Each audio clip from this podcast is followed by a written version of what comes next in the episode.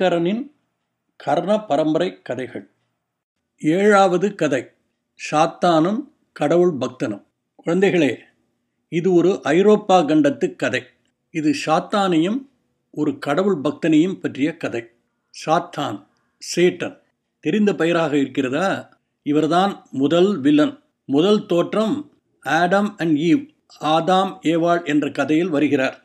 Bible புஸ்தகப்படி Adam and Eve கடவுளின் முதல் குழந்தைகள். அவர்களை கடவுளிடமிருந்து பிரிக்க கடவுளின் பரம எதிரியான சாத்தான் சதி பண்ணினான். கடவுளால் தொடக்கூடாது என்ற ஆப்பிளை ஈவை சாப்பிட வைத்து கடவுளின் கோபத்துக்கு ஆளாக்கினான். அதற்கு பிறகு கோடிக்கணக்கான பெயர்களை கடவுளிடமிருந்து அவன் பிரித்திருக்கிறான். இன்று வரை இன்னும் அதே வேலையாகத்தான் இருக்கிறான். அவனுடைய ஆயுதம் என்ன?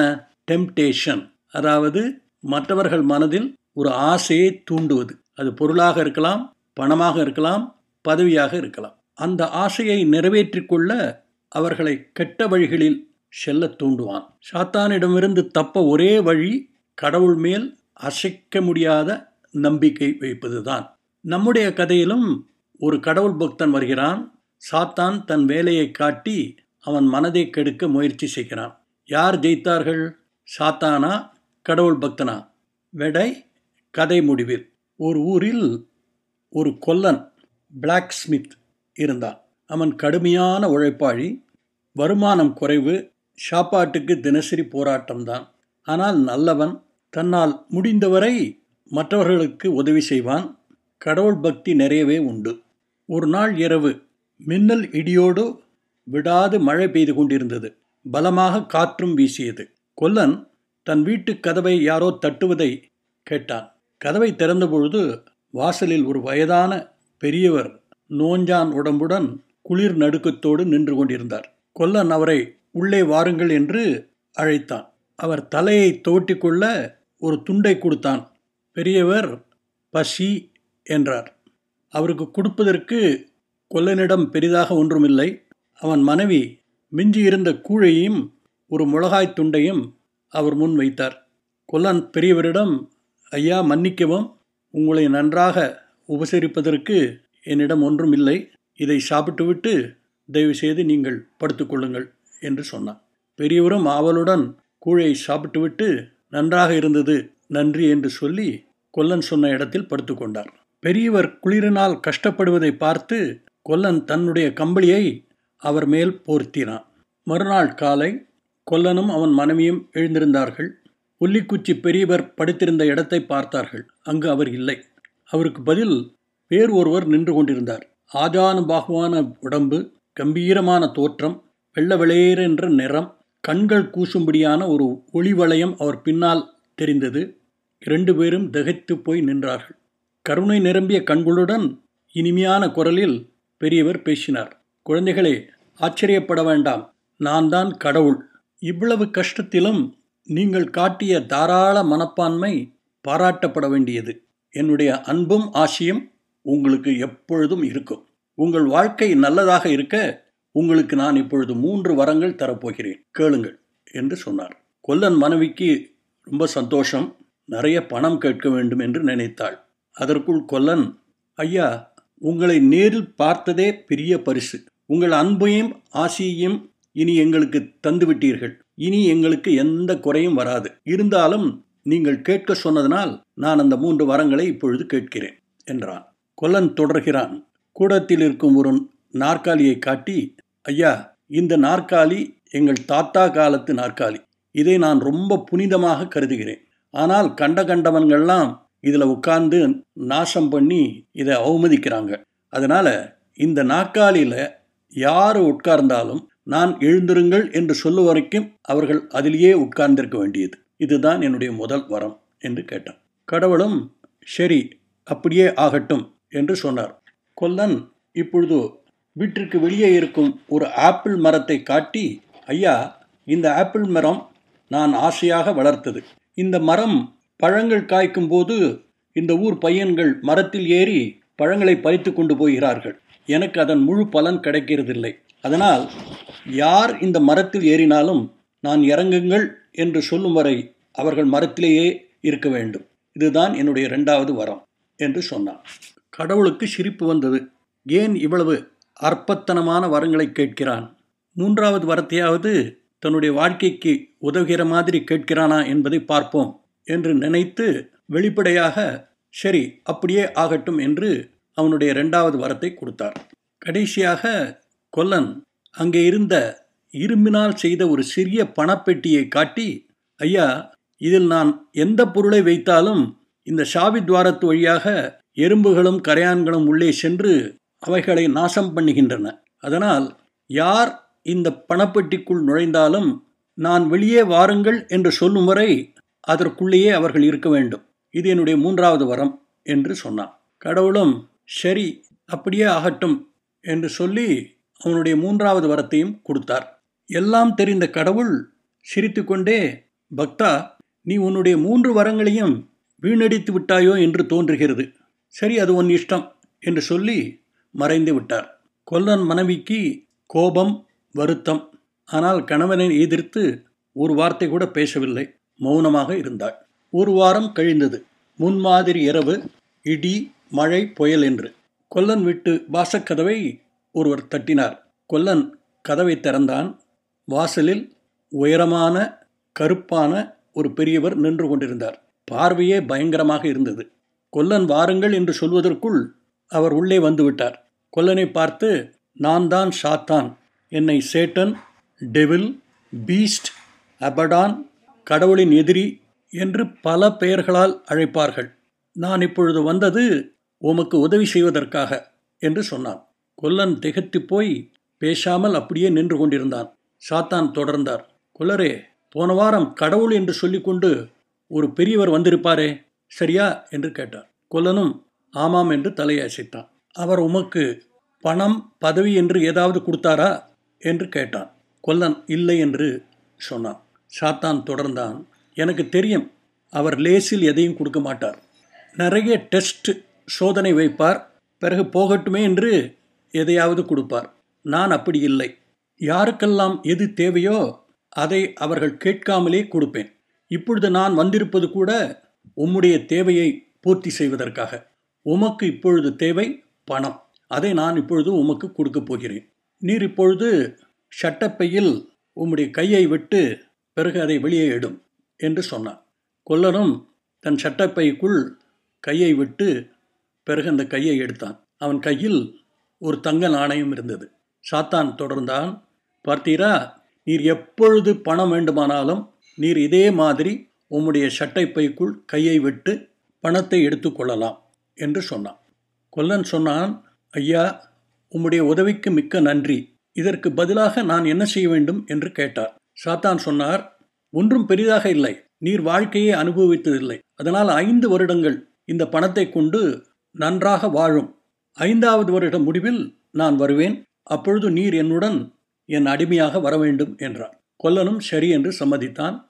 சாத்தான் மறைந்து விட்டார். கொல்லன் பெரிய பணக்காரனாக ஆனான். தன் குடும்பத்துடன் வாழ்க்கையை நன்றாக அனுபவித்தான்.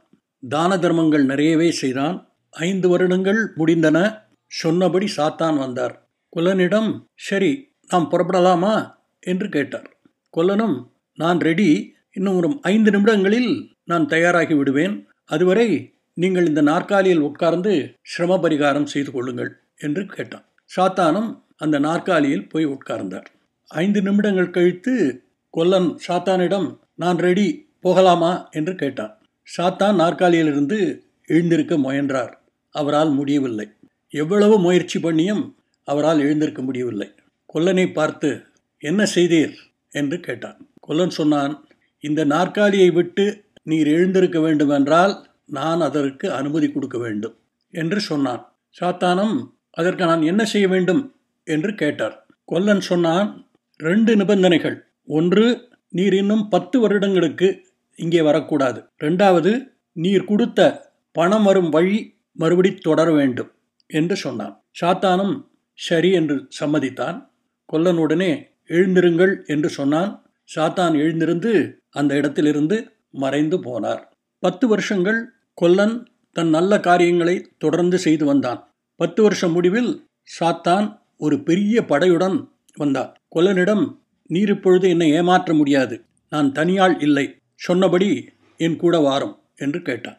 கொல்லனும் நான் இதோ வருகிறேன். உங்கள் ஆட்கள் நீண்ட பயணத்துக்கு பிறகு களைத்திருப்பார்கள். என்னுடைய ஆப்பிள் மரத்தில் நிறைய பழங்கள் இருக்கின்றன. அவர்களை சாப்பிடச் சொல்லுங்கள் என்று சொன்னான். சாத்தானுடைய ஆட்களும் மரத்தில் ஏறி பழங்களை சாப்பிட ஆரம்பித்தார்கள்.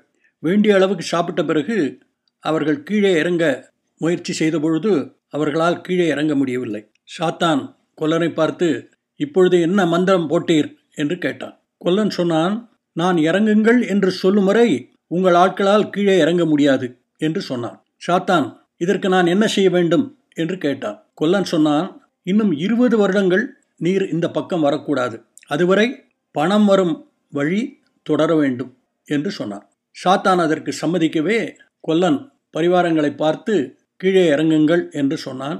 அவர்களும் இறங்கி வந்தார்கள். சாத்தானும் அவனது படையும் அங்கிருந்து சென்றனர். இருபது வருஷங்கள் கழிந்தன. சாத்தான் திரும்பி வந்தார். கொல்லனிடம் இப்பொழுது என்ன செய்யப் போகிறீர்? வாரும் என்னுடன் என்றார். கொல்லனும் நான் வருகிறேன். ஆனால் நீர் கடவுளை விட பெரியவர் என்பதை என்னால் நம்ப முடியவில்லை என்று சொன்னார் சாத்தான் அதற்கு கடவுள் என்ன செய்வாரோ அதை என்னாலும் செய்ய முடியும் என்று திரும்பி சொன்னார். கொல்லன் சொன்னான் கடவுள் தூணிலும் இருப்பார் துரும்பிலும் இருப்பார் என்று சொல்வார்களே உம்மால் தூசி மாதிரி சிறு உருவம் எடுக்க முடியுமா? என்று கேட்டார் சாத்தான் அதற்கு ஹூ இவ்வளவுதானா? எவ்வளவு சின்ன உருவம் வேண்டுமானாலும் என்னால் எடுக்க முடியும். நான் என்ன செய்ய வேண்டும் என்று இப்பொழுது சொல்லும் என்று கேட்டார் கொல்லன் அந்த பணப்பெட்டியை காட்டி இந்த சிறு துவாரத்து வழியாக உம்மால் உள்ளே போக முடியுமா? என்று கேட்டான்.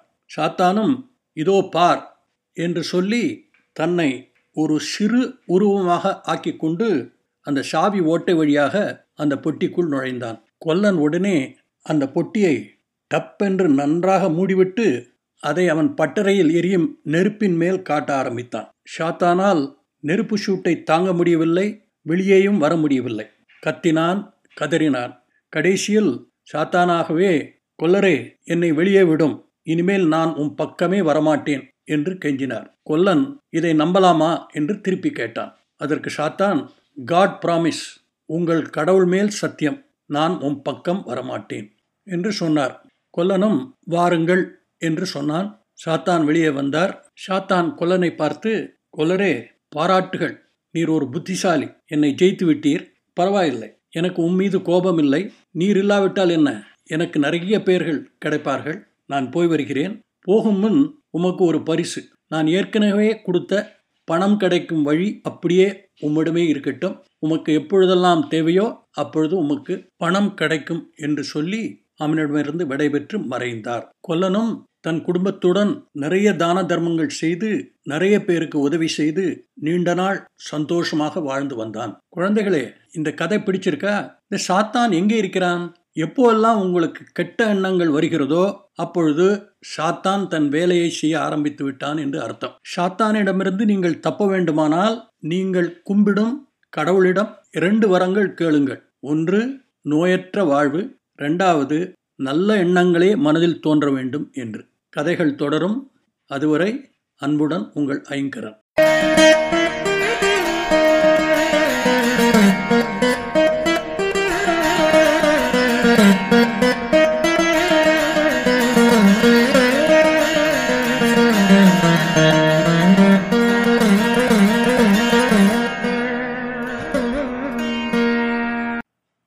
ஐங்கரனின் கர்ண பரம்பரை கதைகள். ஐங்கரனின் கர்ண பரம்பரை கதைகள். ஒரு அறிமுகம். என் அருமை குழந்தைகளே உங்கள் எல்லோருக்கும் எனது ஆசீர்வாதங்கள். முகப்பு படத்தை பார்த்தவுடன் நான் யார் என்று உங்களுக்கு தெரிந்திருக்கும். என்னை நீங்கள் பிள்ளையார் கணபதி விநாயகர் கணேசன் என்று பல பெயர்களால் வழிபட்டு வருகிறீர்கள். ஆனால் எனக்கு பிடித்த பெயர் ஐங்கரன். இது என்ன புது பெயராக இருக்கிறது? இது என்ன மொழி? என்ன அர்த்தம்? இதோ அதற்கான விடை. ஐங்கரன் ஒரு நல்ல சுத்தமான தமிழ் வார்த்தை. ஐங்கரன் என்றால் ஐந்து கைகள் உள்ளவன் என்று பொருள். ஒரு யானை கொடுத்த முகத்தால் எனக்கு யானை முகத்தோன் என்ற பெயருடன் ஒரு தும்பிக்கையும் கிடைத்தது. தும்பிக்கைதான் என்னுடைய ஐந்தாவது கை. கடவுள்களில் எனக்கு ஒருவனுக்குத்தான் ஐந்து கைகள். அதனால்தான் நான் ஐங்கரன்.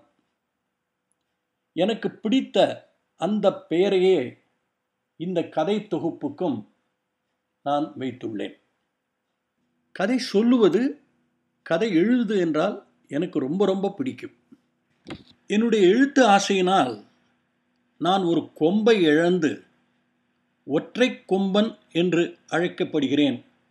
என்று உங்களுக்கு தெரியுமா? தெரியாதா? சரி சுருக்கமாக அந்த கதையை சொல்கிறேன். வியாசர் வியாசர் என்று ஒரு பெரிய ரிஷி இருந்தார். அவர் ஒரு சிறந்த கவி. அவருக்கு மகாபாரத கதையை எழுத ஆசை வந்தது. அவர் சொல்லும் கதையை ஒருவர் எழுத அவருக்கு ஒரு உதவியாளர் தேவையாக இருந்தது.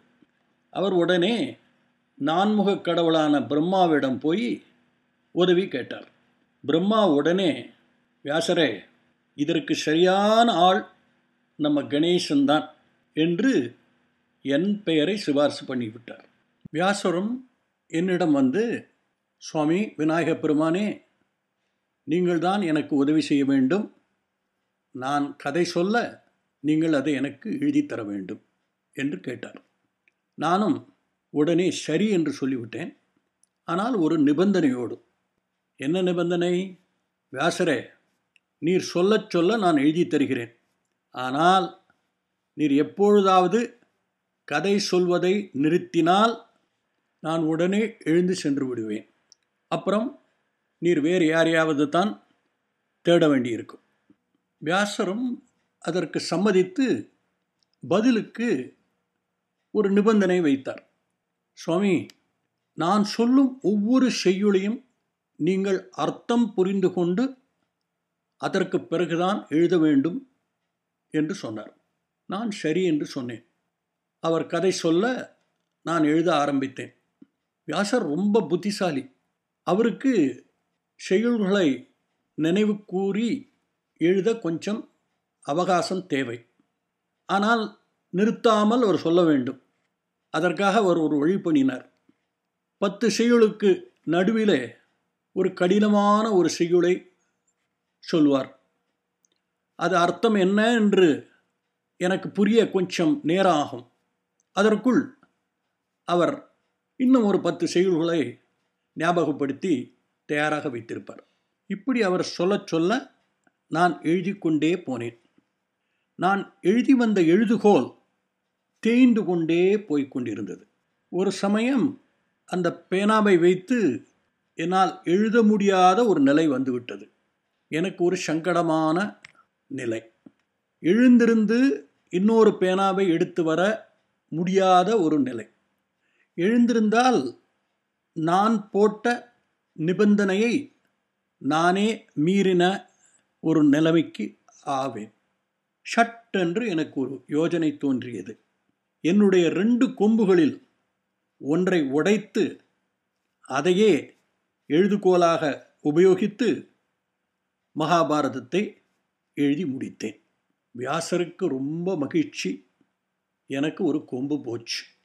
இதுதான் நான் ஒற்றை கொம்பன் ஆன கதை. கொம்பு போன வருத்தம் இருந்தாலும் உங்களுக்கு ஒரு கதை பொக்கிஷம் கிடைத்ததே என்று எனக்கு ரொம்ப மகிழ்ச்சி. மகாபாரதத்திற்கு பிறகு அநேகம் பேர் அநேக நாடுகளில் கதை எழுதியிருக்கிறார்கள் கதை சொல்லி இருக்கிறார்கள் பெரும்பாலான இந்த கதைகள் இப்பொழுது இருக்கிற மாதிரி எழுத்து வடிவங்களில் இல்லை. வழி வழியாக வந்த இந்த கதைகள் வாய்மொழியாக சொல்லப்பட்டிருக்கின்றன. வாய்மொழியாக ஒருவர் சொல்வதை மற்றவர் காதால் கேட்டு அதை மறுபடி இன்னொருவருக்கு வாய்மொழியாக சொல்லி இந்த கதைகள் தலைமுறை தலைமுறையாக பரவி வந்திருக்கின்றன. அதனால்தான் இந்த கதைகளுக்கு கர்ண பரம்பரை கதைகள் என்று பெயர் வந்தன. கர்ணா என்றால் காது பரம்பரை என்றால் தலைமுறை என்று அர்த்தம். இந்த கதைகள் உலகத்திலே இருக்கும் எல்லா நாடுகளிலும் யாராலோ எப்பொழுதோ சொல்லப்பட்டு வந்திருக்கின்றன. மாயாஜால கதைகள் நாடோடி கதைகள் வீர சாகச கதைகள் நகைச்சுவை கதைகள் புதிர்கதைகள் அரக்கர்கள் குட்டி பிசாசு கதைகள் போதனை கதைகள் நீதி கதைகள் சிந்திக்க வைக்கும் கதைகள் இன்னும் எத்தனையோ விதவிதமான கதைகள். குழந்தைகளே நீங்கள் இந்த கதைகளை கேட்கும்பொழுதோ படிக்கும்பொழுதோ ஒரு விசேஷமான உண்மை உங்களுக்கு புலப்படும். எல்லா கதைகளும் ஒரே முடிவைத்தான் சொல்லுகின்றன. கெட்டவர்கள் என்றும் ஜெயித்தது இல்லை. உண்மையும் உண்மையாக வாழும் நல்லவர்களே முடிவில் வெற்றி பெறுவார்கள். குழந்தைகளே என் கைவசம் இந்த மாதிரி கதைகள் நிறையவே இருக்கின்றன. இவை இந்தியா சீனா Japan Russia America Africa Arabia என்று பல நாடுகளிலிருந்து திரட்டப்பட்டவை. பெரும்பாலான கதைகளை உங்களில் பல பேர் கேட்டிருக்க மாட்டீர்கள். எல்லாவற்றையும் சொல்ல எனக்கு ஆசைதான். ஆனால் காலம் நேரம் என்று ஒன்று இருக்கிறதே. அதனால் ஒரு சில கதைகளை மட்டும் இந்த பகுதி மூலம் உங்களுக்கு சொல்லப் போகிறேன். என் அருமை குழந்தைகளே இந்த கதை தொகுப்பு உங்களுக்காகவே என்னால் உருவாக்கப்பட்டிருக்கிறது. இந்த கதை தொகுப்பு உங்களுக்கு நிச்சயமாக சந்தோஷத்தை கொடுக்கும் என்று நம்புகிறேன். இந்த முயற்சி உங்களுக்கு பிடித்திருந்தால் மற்ற குழந்தைகளுக்கு சொல்லுங்கள். உங்களுக்கு பிடிக்கவில்லை என்றால் எனக்கு எழுத தயங்காதீர்கள். இப்போ முதல் கதைக்கு போகலாமா?